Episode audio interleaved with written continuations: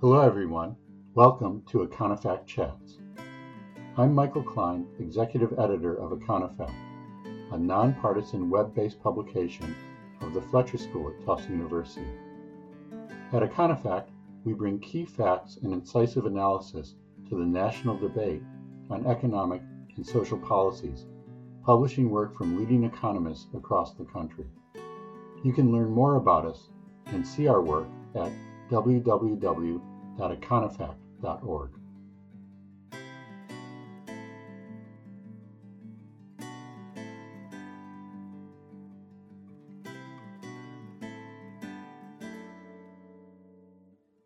The issue of policing in minority communities and related issues like the high incarceration rates in the United States, especially of black men, have been at the forefront over the past few weeks. But of course, these issues have been around for a lot longer than that.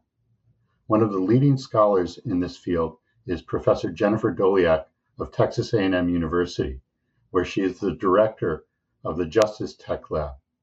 She also hosts the podcast Probable Causation, which is about law, economics, and crime. Jennifer, welcome to Econofact Chats. Hi, Michael. Thanks for having me. Oh, it's great to have you on the on the podcast. The death of George Floyd sparked national protests, even protests in other countries as well.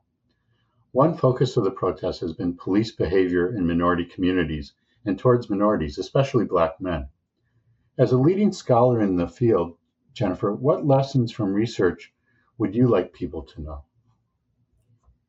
So I think there's a lot of research evidence that um, that the complaints that people have from minority communities are justified. Uh, there's certainly tons of qualitative and ethnographic research on this, but even within economics, there are a number of studies that look at um, uh, racial bias uh, by police, and, and, especially in the way that they use their discretion on the job, um, and uh, and those, you know, in many, if not most contexts, do find evidence of racial bias. I think just generally, though, we all, we have an extensive literature at this point showing that racial bias is pervasive in almost every you know aspect of, of, of American life, uh, and so it's not at all surprising that would, it would also be a problem in policing. You, you mentioned something interesting in the discretion that they use on their job. So that suggests that you know just rules or regulations by themselves are not going to um, work. Does research have some things to tell us about policies to fix these problems and what works, training or community outreach or efforts to hire from minority communities? Um, research has some to say, not nearly as much as we need, I would say. Um, and there's there's a lot of work to do and lots of creativity going into doing it right now. Uh, I think there are a lot of hypotheses out there um, based on the qualitative work that I mentioned before. But uh, you know, so there's a few studies I would highlight. There was a really nice uh, randomized controlled trial of a procedural justice training program in Chicago. Can you um, just, um, for our readers who, uh, listeners who aren't so, um, you know, so don't have the background in this, what do you mean by randomized control trial and by procedural justice? yes, two definitions. So, randomized control trial is uh, is in some ways that what we think of as the gold standard way to measure causal effects. So, um, if you have a pool of people that, uh, in this case, police officers that need to be trained, um, you could uh, um, randomize some, randomly assign some to get the training and others not, and then you can compare them going forward. So that's like what's done in medicine, right? That's exactly. so it's kind of really gold close, standard. Yeah. Close to the lab experiment uh, model that we we would like to approximate in the real world. Um, and then procedural justice is um, uh, a way of thinking about the, the police community interactions such that um, it, really emphasizing making communities feel heard and like participants in the process and trusting the process. Um, and so uh, these trainings uh, push police officers to make sure that they're like asking citizens what their view is and, and uh, really taking their views into account before they make a decision. Um, so there have um, there have actually been two uh, studies on procedural justice trainings. One was a randomized controlled trial in Seattle.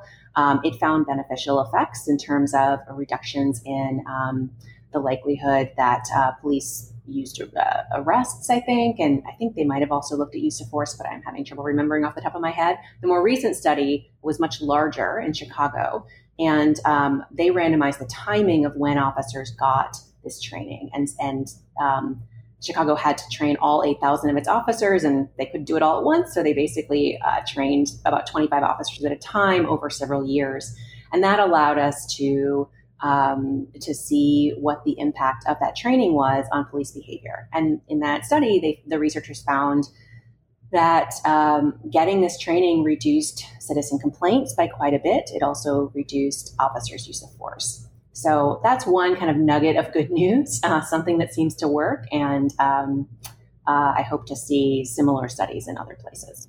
So, that latter study you talked about, that's actually what we call a natural experiment as opposed to a randomized control trial because it just so happened that the way it worked, it, it lent itself to analysis. It was a bit of both. So they actually they they randomized the timing, um, but then there was also this staggered rollout. So um, you know, if we just had the staggered rollout, we might worry that it was like the volunteers did it first, and then comparing or comparing early trainees to later trainees might not give you exactly what you want. So it really helped that the researchers layered on this randomization um, in this particular case. And that that's something you've been advocating, I know, for a while. That the researchers were involved in the implementation and creation of these, so we do have a better understanding. So there's a really important role for economists and other social scientists to help see what works and what doesn't. Absolutely. So, I mean, my own view as a researcher is uh, we really have no idea yet what is going to be most effective at um, changing policing for the better um, and reaching the, the social goals that a lot of people are advocating for right now. And so we should just start trying stuff. All right. There are a lot of hypotheses out there. People are pushing for lots of different reforms, but we know that policies don't work all the time, even if they're really well meaning. And sometimes they even have negative unintended consequences that can do more harm than good. And I think that's especially true in a space related to diversity and discrimination. Um, so, yeah, when I have these conversations with policymakers, I make sure to really push for um, for them to think think like scientists to some extent and really be aiming to just try stuff. And if it doesn't work, to figure that out as quickly as possible so that we can try something else. How do you find their reactions when you bring up these points, Jennifer? Are they, you know, amenable to that and they understand it has to be done to actually understand what's going on, or do they push back and say, "Well, you economists, you don't know what it's like on the street"? a bit of both, I would say. So. Um, there are a number of policy labs that have cropped up in recent years that work directly with government. Um, so I spent a little time myself actually working with the lab at DC, which is a research group in the mayor's office in DC, uh, filled with research uh, researchers, social scientists, data scientists that have tried really to change the culture of government in the city. And I think that's the case in other places that have these kinds of policy labs too, where you basically just have a lot of conversations and a lot of uh, trust building exercises, if you will, with government officials and practitioners to, to make them realize that, um, you know, this, this can be a mutually beneficial process. We're not auditors. We're not like trying to, you know, figure out where you've, you failed and like catch you in, in implementing a program that isn't working. Um, that this sort of evaluation process can be helpful in, on iterating on a program or policy in order to get the best benefits. But you know that I think um, the extent to which different practitioners and, and leaders are amenable to that varies widely from place to place, and there's a long way to go. But uh, in general, I think this is a policy space. The crime space is one where we can um, uh, policymakers and practitioners are more amenable than usual to research. I imagine another challenge is that you know everybody wants things done yesterday, and mm-hmm. it takes a while to um, both gather the data and do the analysis. And then also, there are probably differences in the duration it will take for some of these different kinds of interventions to have an effect, right? Mm-hmm.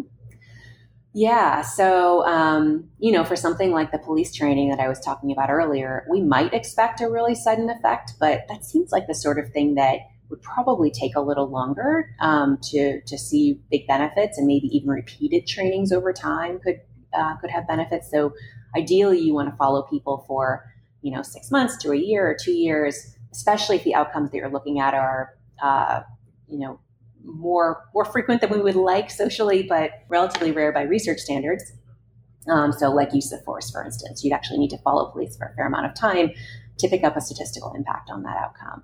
Um, you know, the way that I, I pitch this to policymakers is that the time's going to pass anyway. So we might as well uh, think at least a little bit upfront about whether there's a way to implement a policy that improves our ability to measure its impacts over time.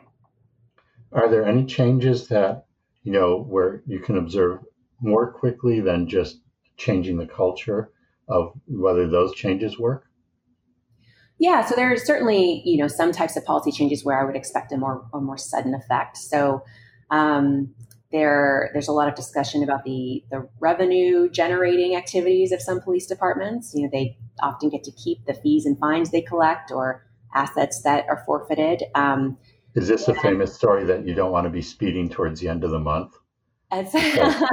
yeah, so some of it is right quotas on on traffic tickets, that sort of thing.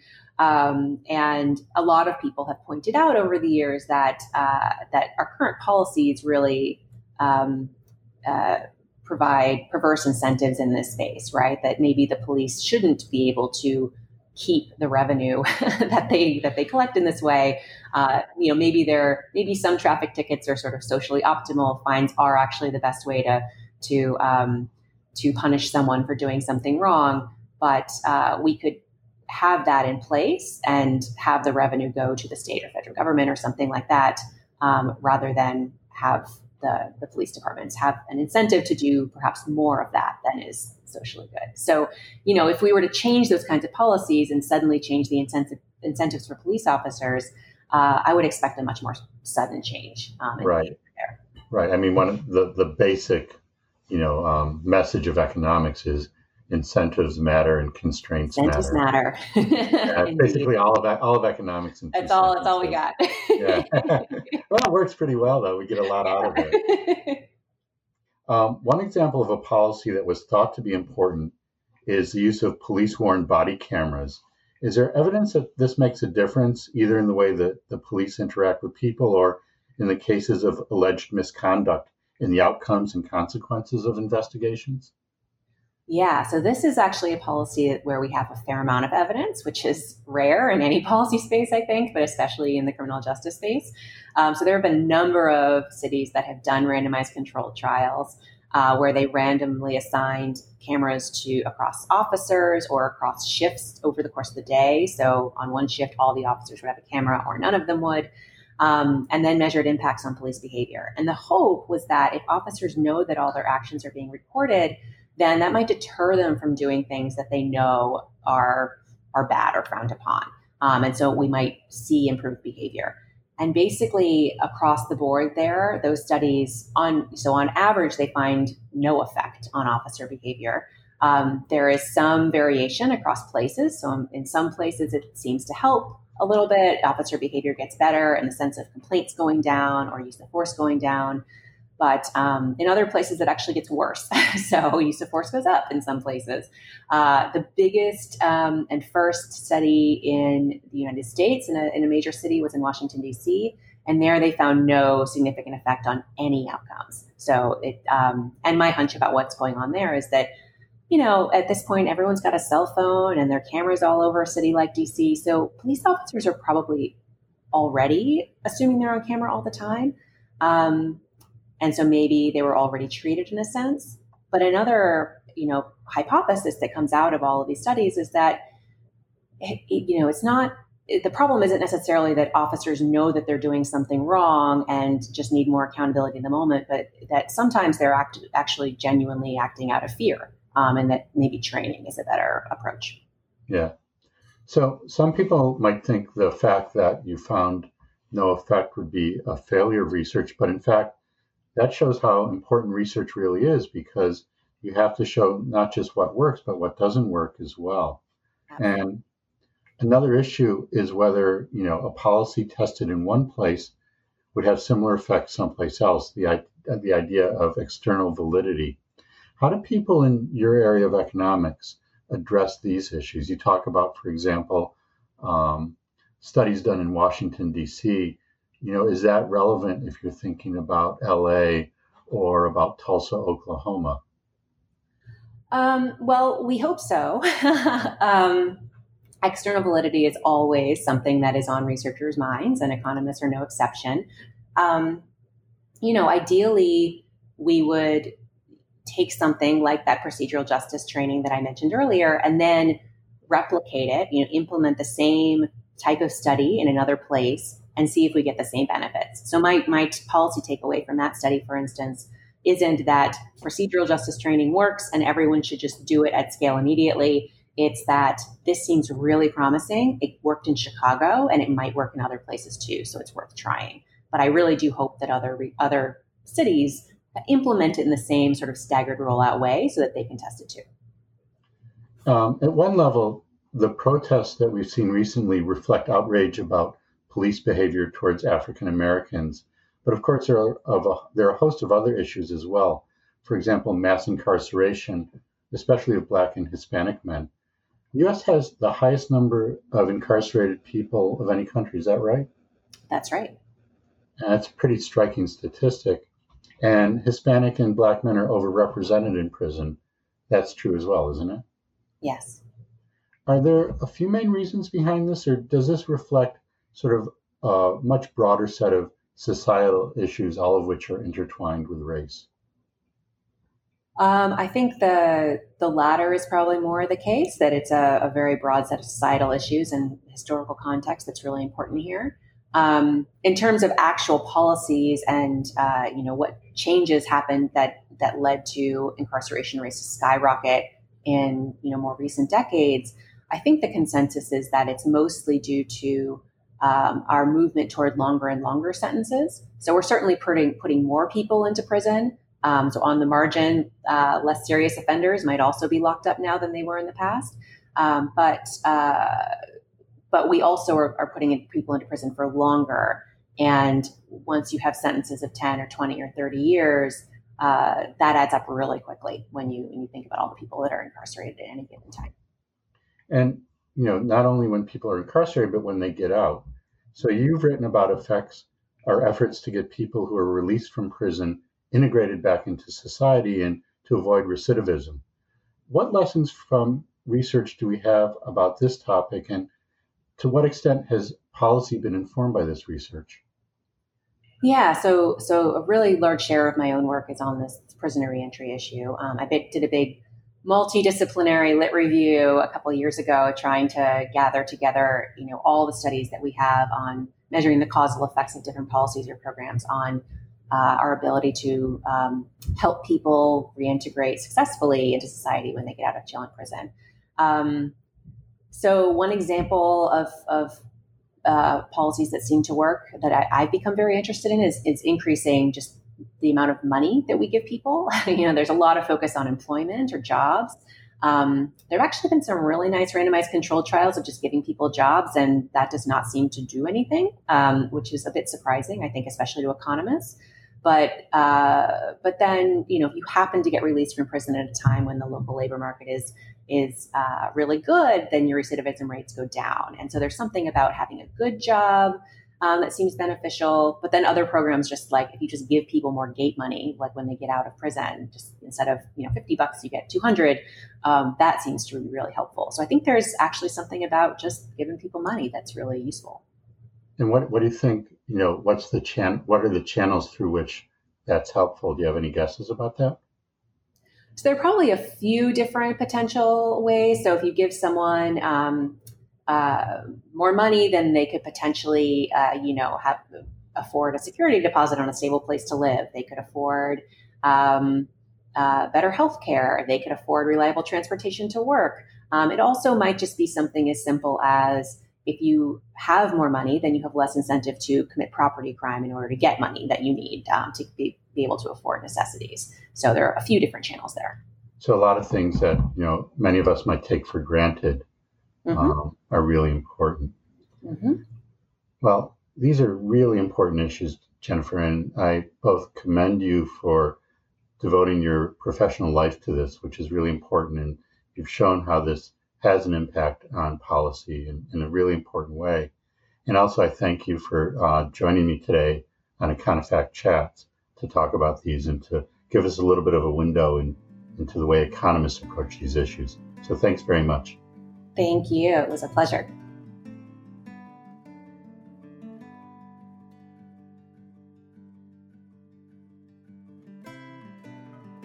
Thanks for listening. This has been Econofact Chats. To learn more about Econofact and see the work on our site, you can log in to www.econofact.org. Econofact is a publication of the Fletcher School at Tufts University. Have a good day.